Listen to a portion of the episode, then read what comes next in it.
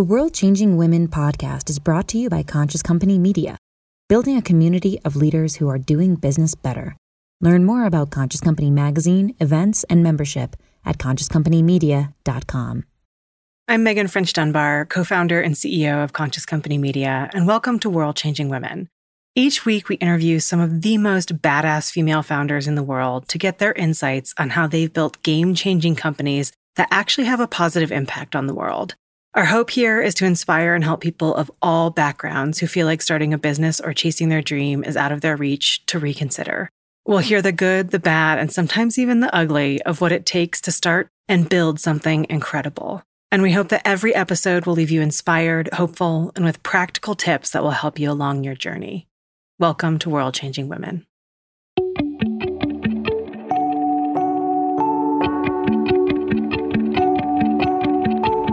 There's a new reason to give up every week, right? There's a new challenge in the beginning. There's a new, uh, there's uncharted territory. And then if you're taking on an issue where people are going to, on top of that, have really angry, negative reactions to what you're doing, you better be so gung-ho, full-on committed to your mission that that stuff just motivates you further. In twenty twelve, Mika Hollander was sitting by the pool during the summer of her M B A program when someone handed her a business proposal for a sustainable condom company. And it turns out that someone was her own father, Jeffrey Hollander, who founded the company Seventh Generation.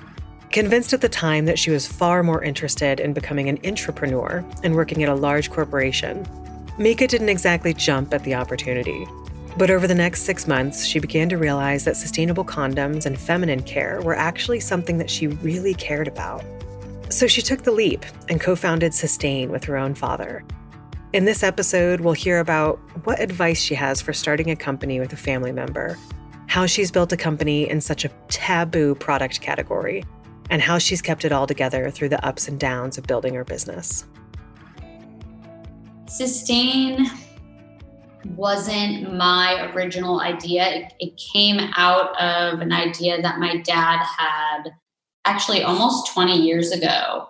Um, he was at the time um, the founder and C E O of a company called Seventh Generation, which is the nation's sort of largest brand of natural household cleaning, personal care, baby products.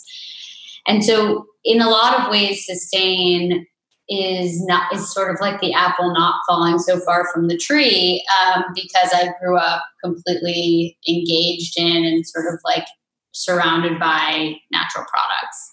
Um, but right before my dad and I, you know, your classic condom entrepreneur co-founder decided to start this company together, I was in business school um, at N Y U. And I had just spent the summer in between my first and second year working on the sustain- sustainability team at Johnson and Johnson.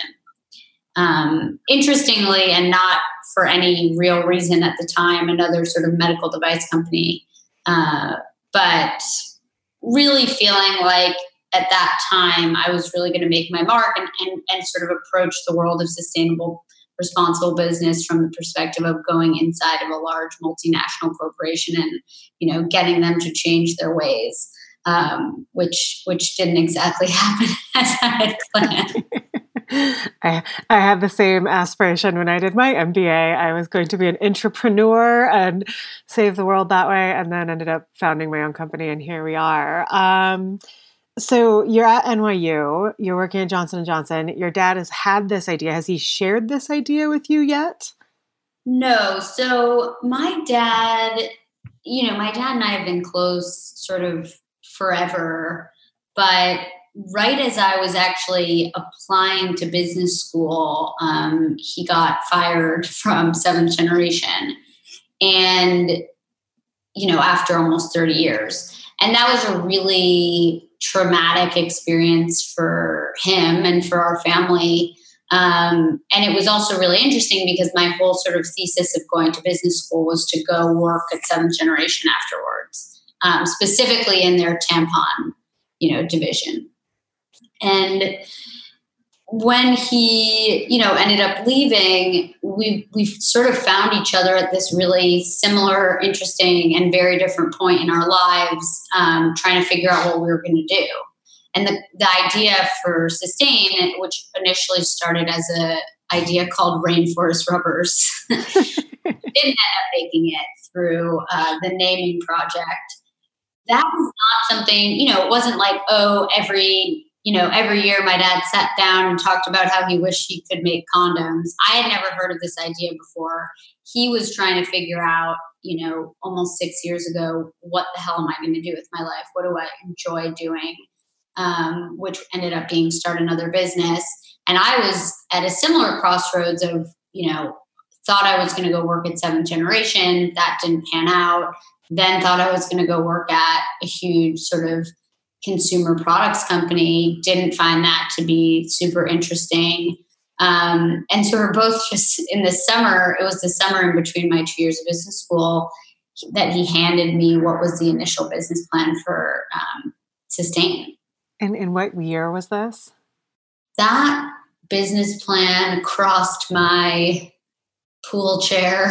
At, that was the summer of twenty twelve.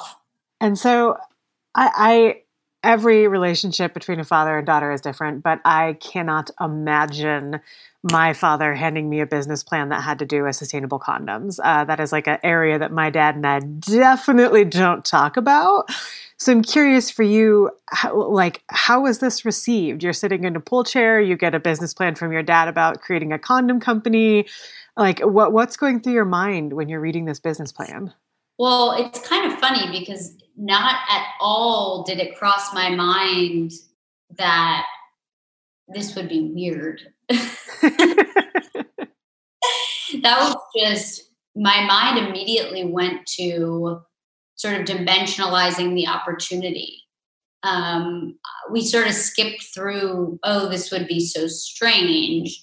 And it's funny because what we experienced as we ended up starting the business together was that sort of societal implication of, you know, a family condom business is fucking weird and that's crazy. Um, but we didn't we didn't think about that at first. I mean, I think back on those early conversations, and it's not it, it's not giggling or, you know, it was really about the opportunity and why condoms and why sustainable condoms. And then for me, which ended up being sort of like the second layer of the business, it was, you know, where, where is really the big opportunity here? And what am I really passionate about within this idea? Um, which ended up really becoming this idea of focusing the business on the female consumer. Um, because she's been, you know, neglected from this category since the category was invented.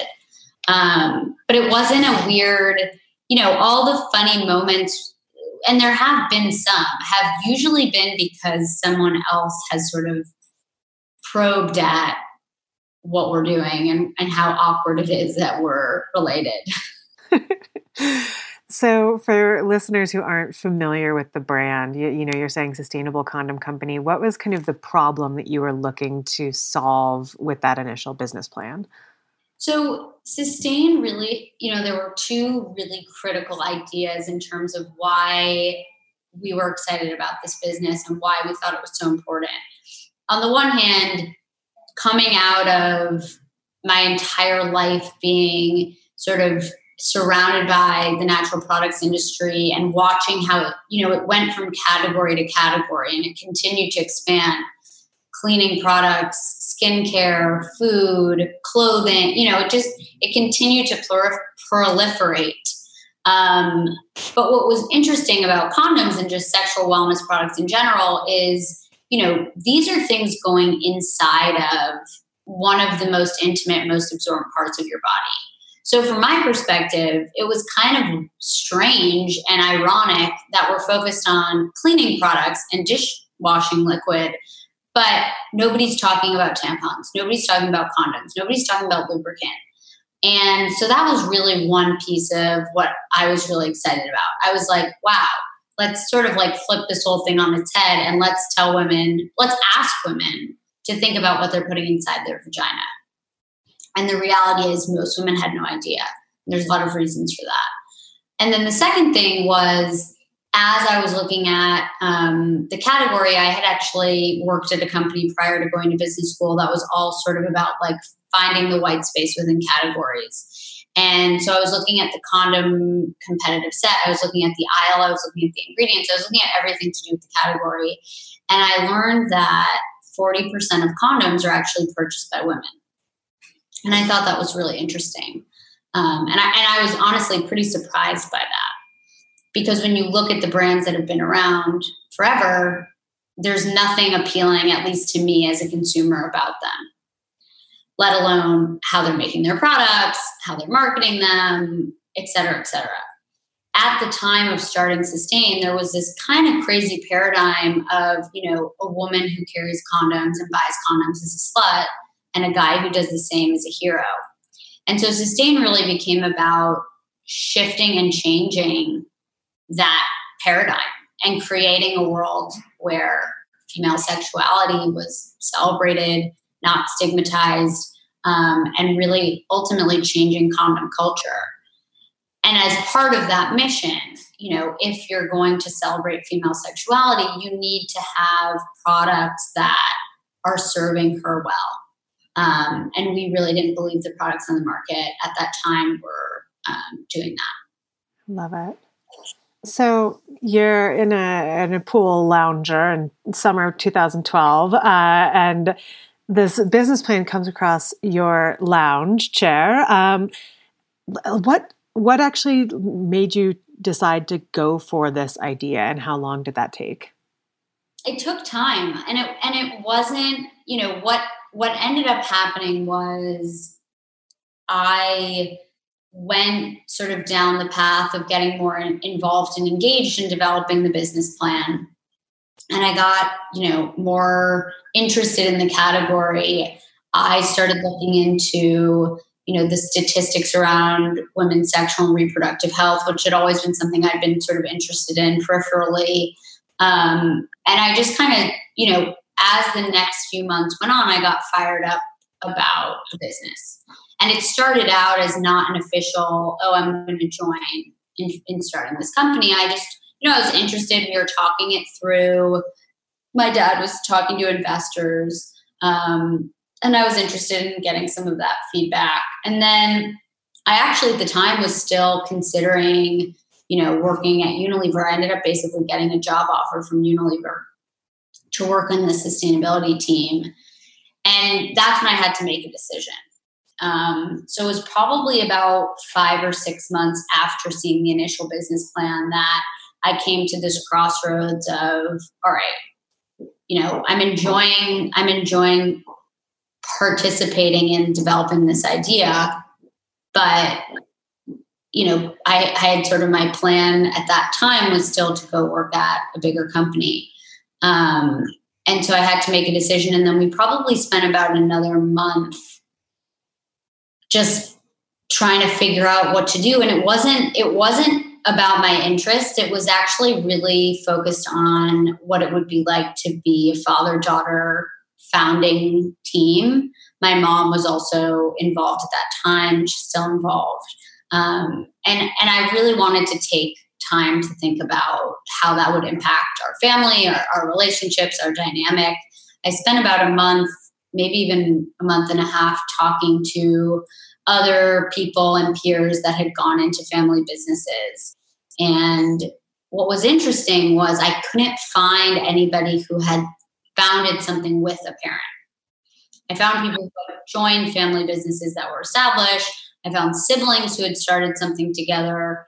Um, but I couldn't find this exact, you know, paradigm. And so I basically took a leap of faith and sort of said, all right, let's, let's try and figure this out.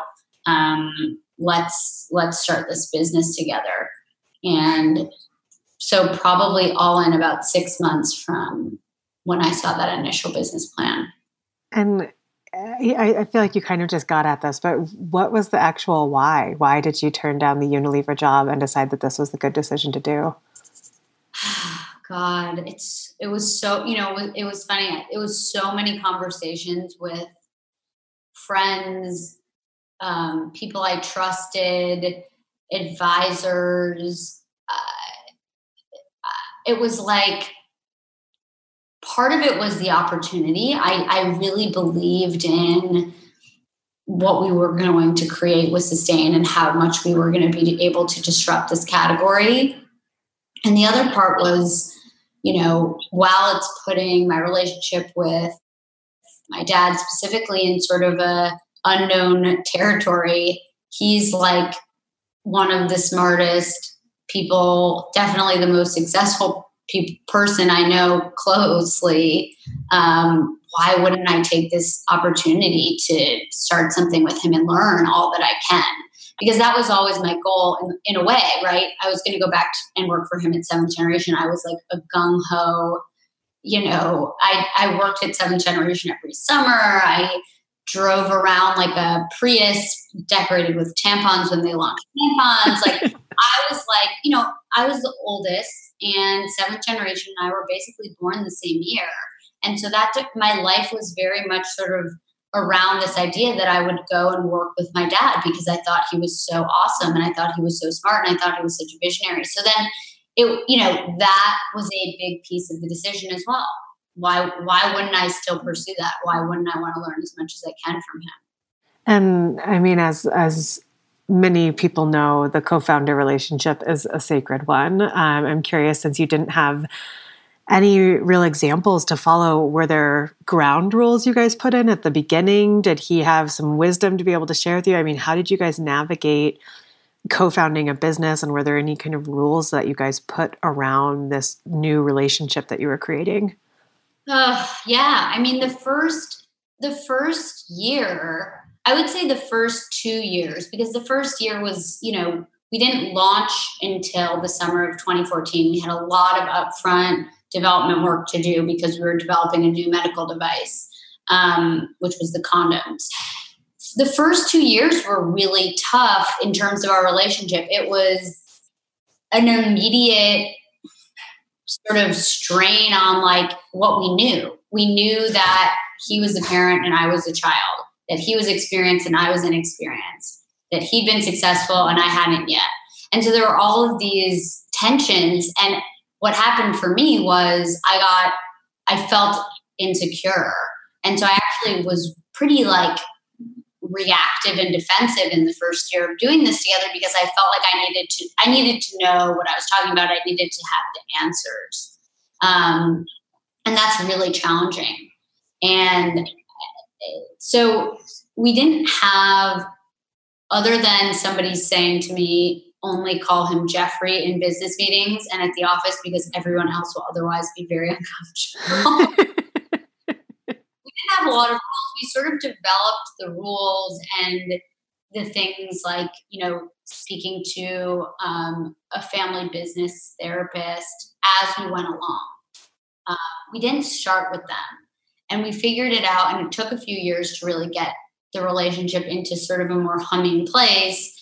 And, you know, but every year we would be, it would, it would face a new challenge. I would feel more secure. I would be taking more control. I would be taking over more responsibilities. I mean, to the point at which now, obviously he's not even involved in the day to day. There's been so many evolution points.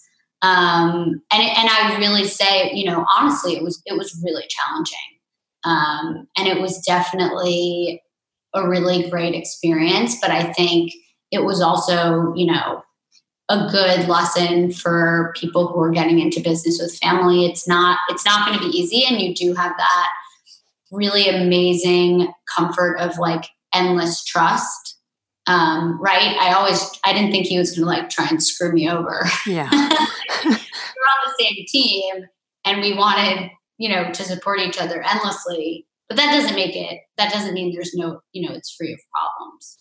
For for anyone who's kind of about to embark on the journey and, and heading into it in a family dynamic with a co-founder or co-founders, what advice would you have? I mean, I think with family, you really need to sort of sit down and and really all make a decision, which we did at one point, which was, you know, our family comes first. If there's a point at which it's not working. You know, we would rather have somebody exit the day-to-day of the business than to just drag our entire family through, you know, whatever we were going through.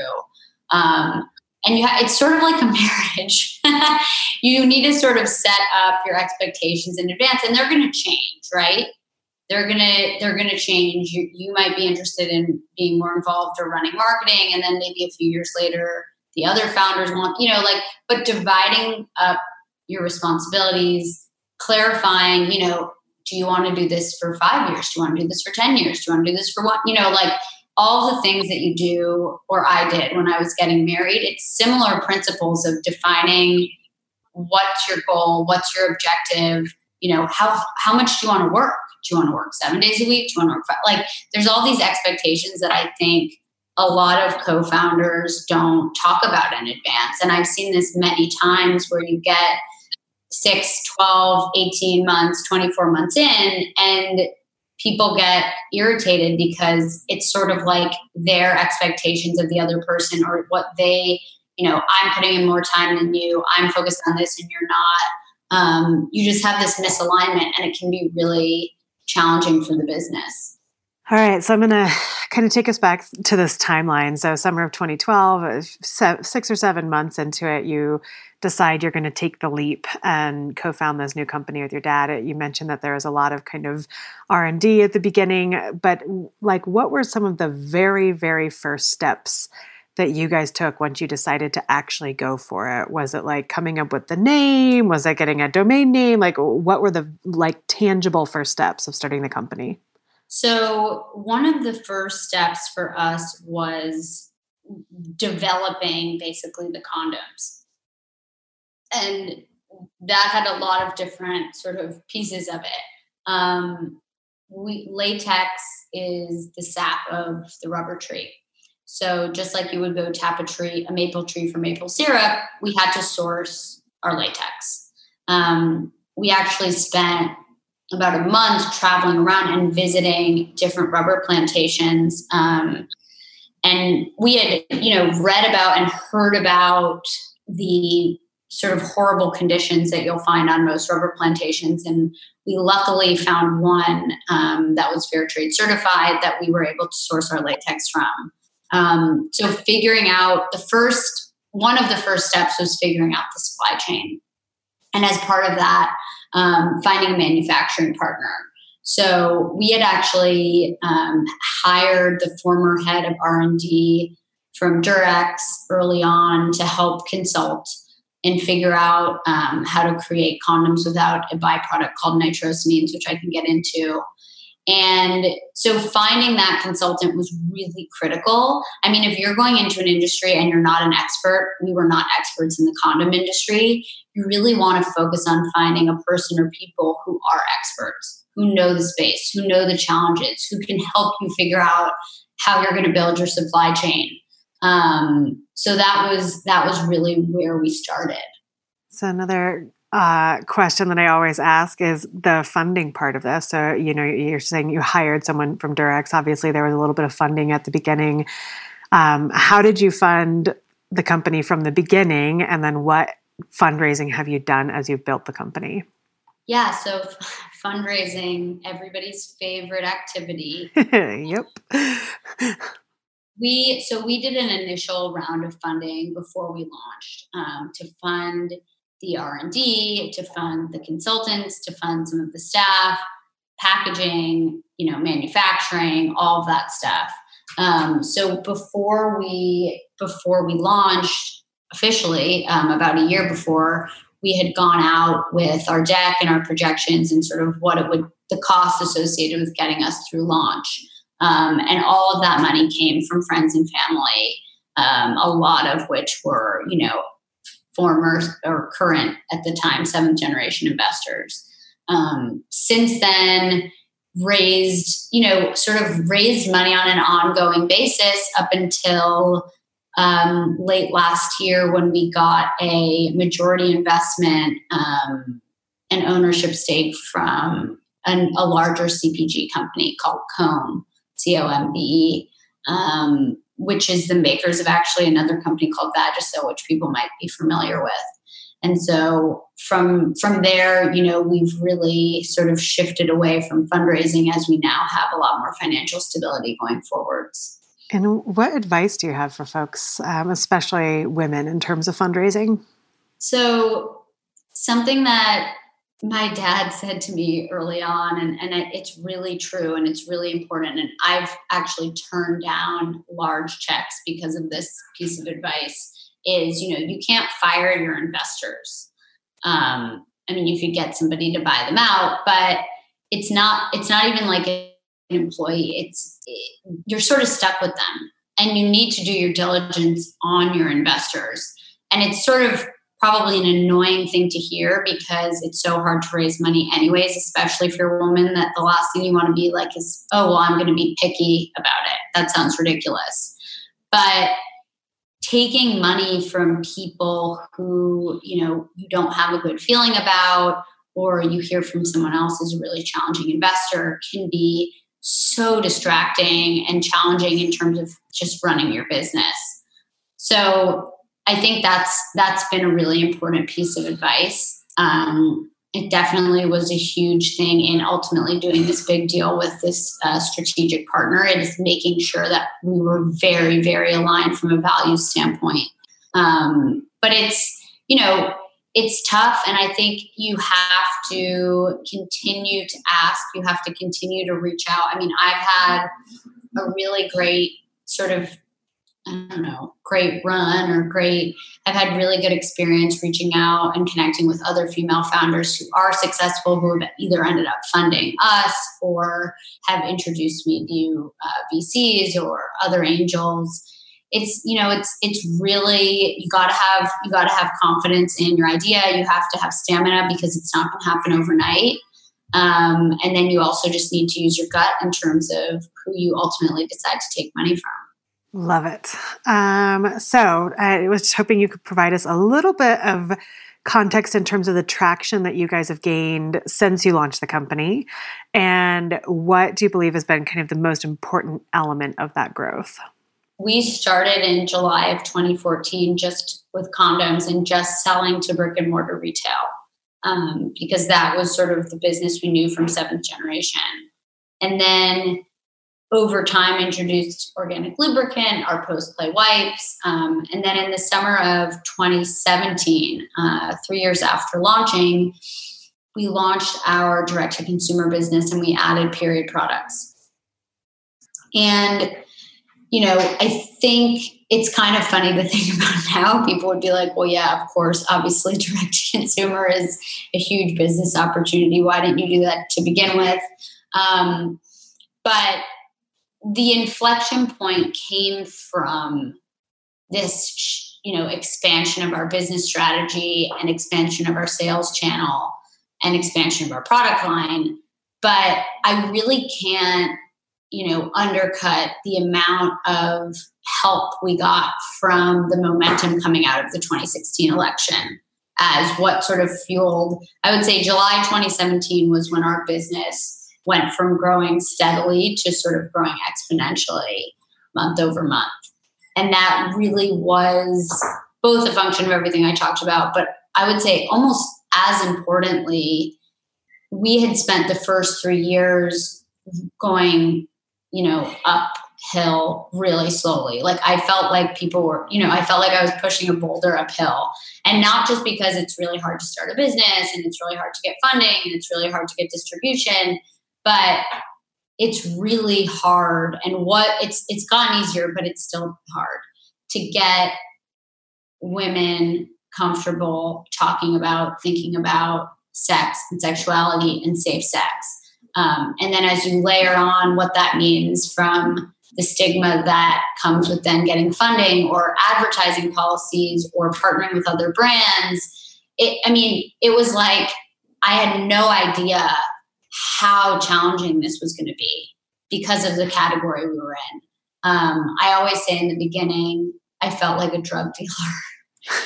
Not even a joke. I was treated like I was encouraging bad behavior.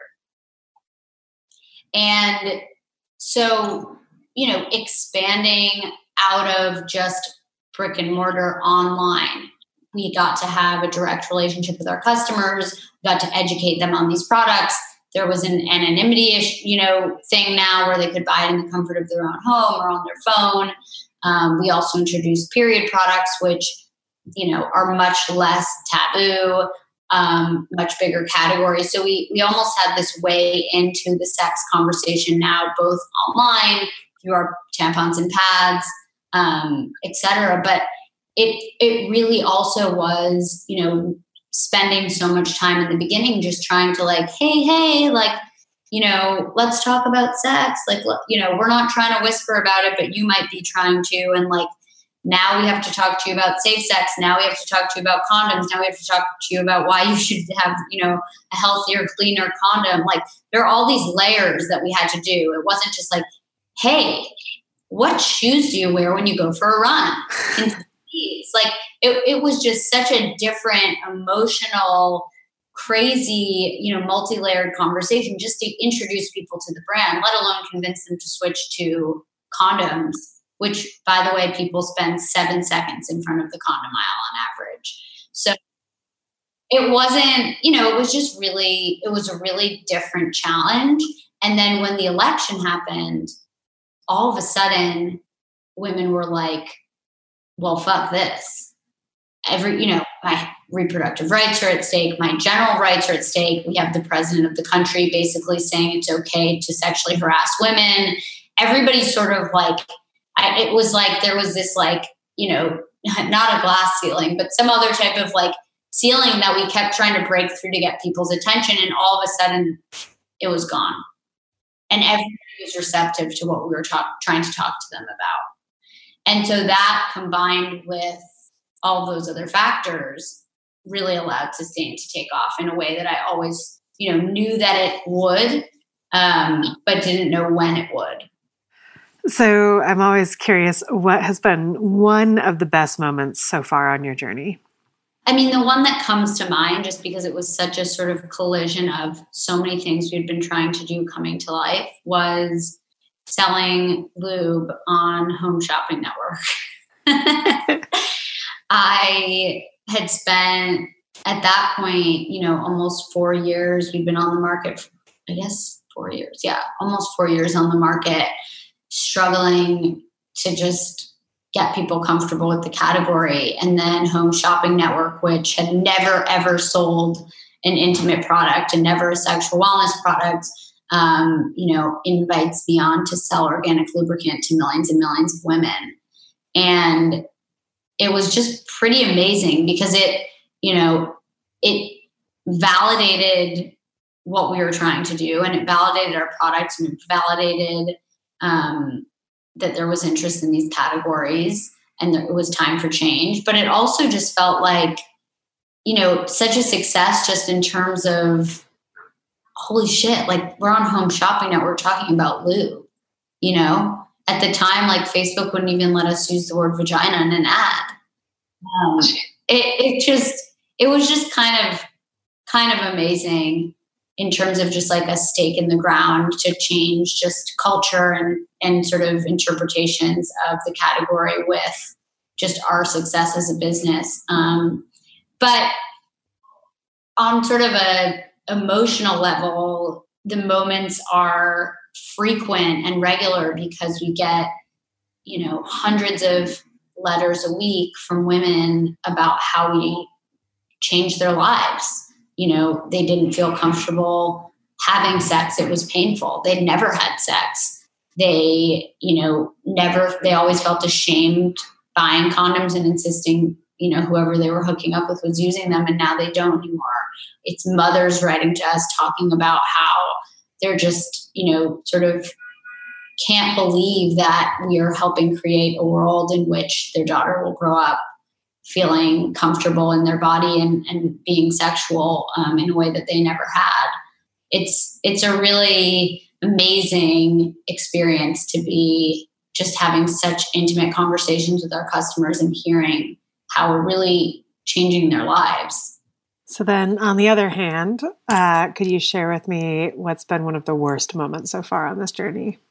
There have been a lot of really tough moments in a lot of different ways. I think for me, um, when we launched Sustain, within the first few days of launching, or we were getting ready to launch, um, we got a piece of media that went up, and I have a really dark freckle on my lower lip.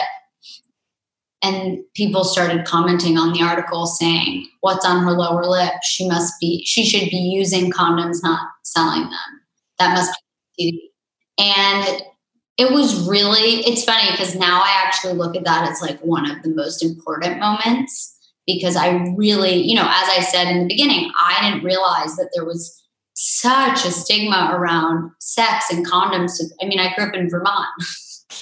Everything is just like, not as, I guess, just a much more liberal community. And I had a much more open relationship with my family. So I just didn't realize how personally I, attacked I would get for being a young woman, you know, selling condoms.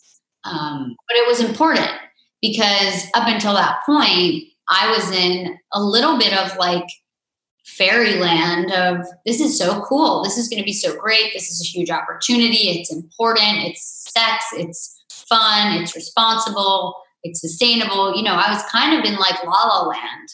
Um, and then I was like, oh, oh shit, like this is going to be hard.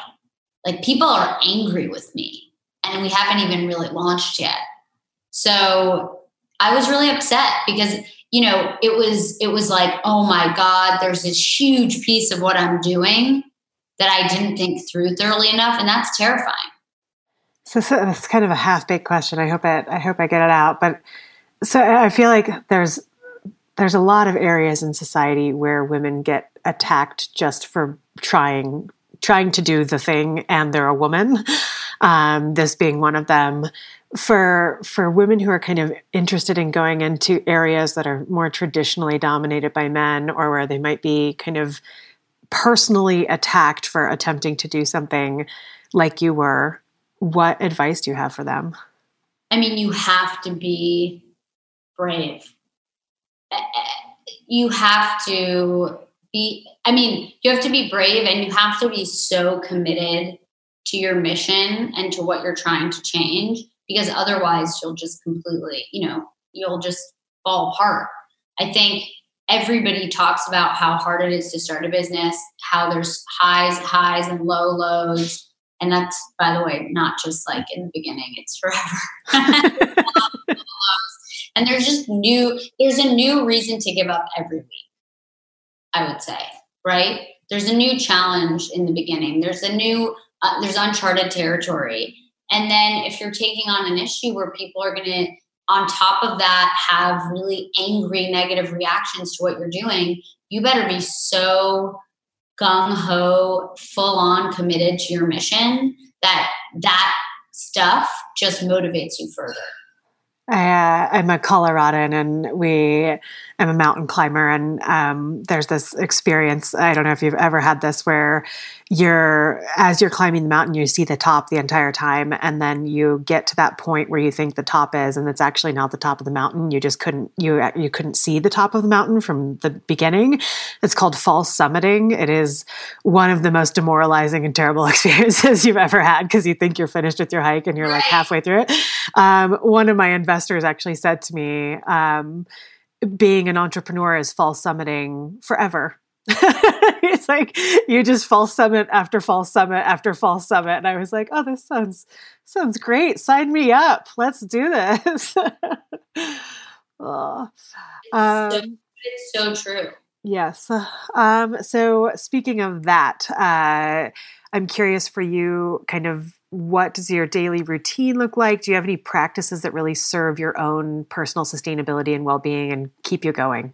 I take a bath almost every day. Oh, nice. You know, oh God, I, it's like, I, I want to say that I meditate every day and I eat protein in the morning and I work out three times a week.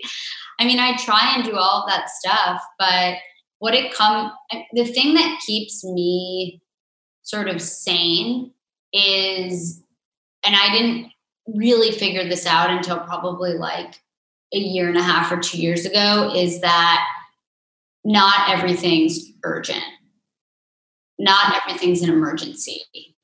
And I think when you start out as an entrepreneur, um, everything feels like, oh my God, if I don't do this, it's not going to work out.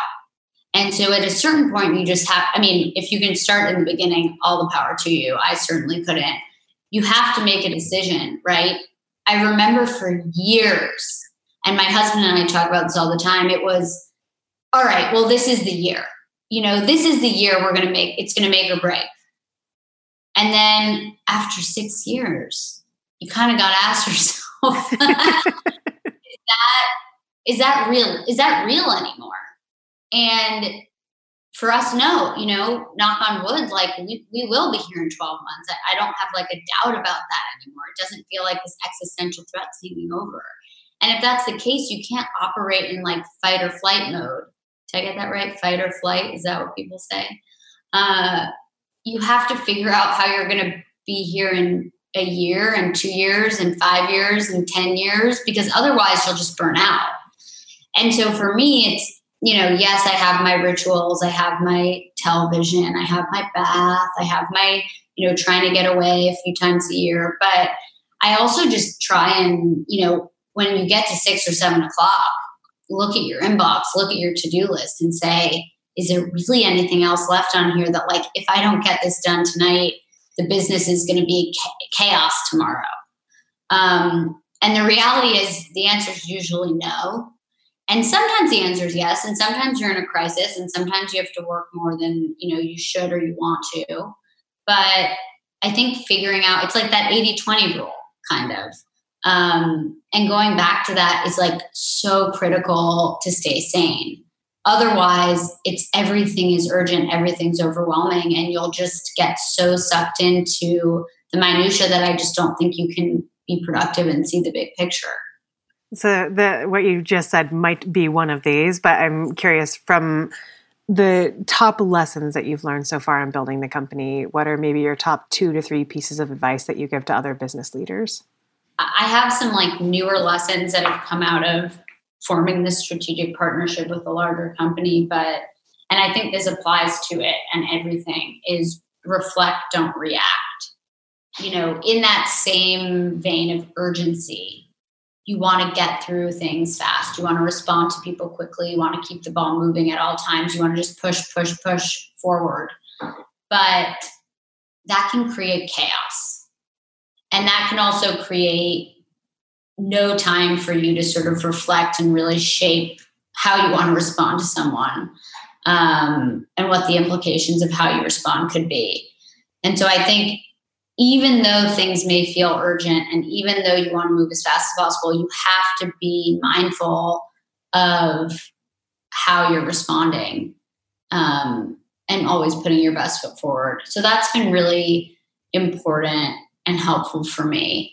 Um, the other thing is something we talked about, you know, whether it's with your team or it's with your investor, or, you know, it's just ha- this idea of like having empathy.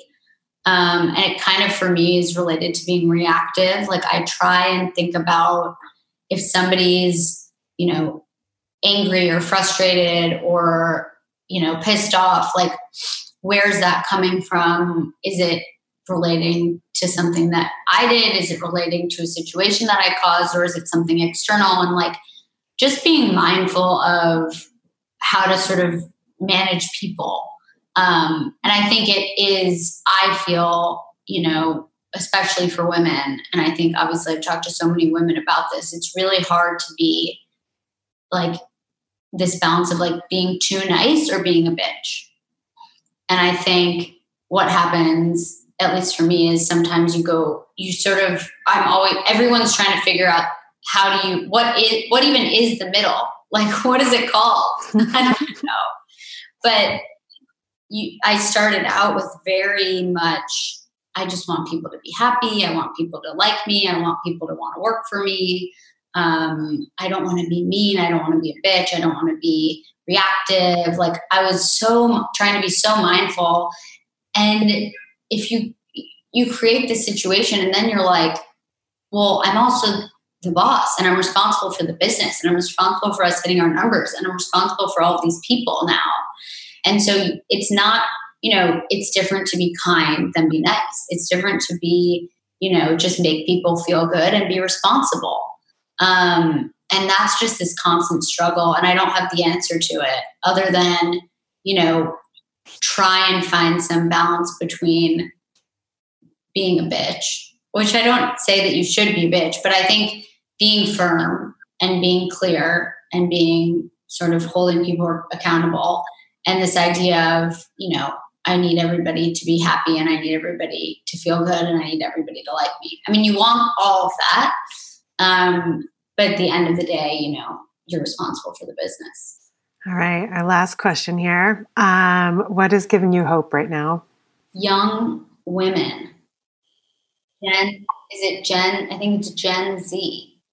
I can't even explain this. Sh- there's this shift, and obviously there's the internet and there's all this other stuff going on, and, and screen time and blah, blah, blah, blah, blah. But when I look at myself and my generation and my peers and how we think about, talk about sex and sexual health and reproductive health and all this stuff, and then I look at my sister, who's, you know, seven years younger than me, and her peers, it's so amazing to me. There's this openness and this engagement in these conversations that just I didn't, I didn't experience growing up. Um, and obviously there's some downsides of that with like the internet and porn and a proliferation of certain types of porn and all this type of stuff. But I'm really hopeful. Like there's just this engagement and enthusiasm and almost a sense of like activism and urgency among younger women right now that just really inspires me. A huge thanks this week to Mika Hollander and the whole team over at Sustain. The World Changing Women podcast is brought to you by Conscious Company Media and is produced by StoryPop Media. If you like what you're hearing, we'd be so grateful if you tell a friend about the show. And be sure to subscribe to get the latest episode. Thanks so much for listening. A StoryPop Media production.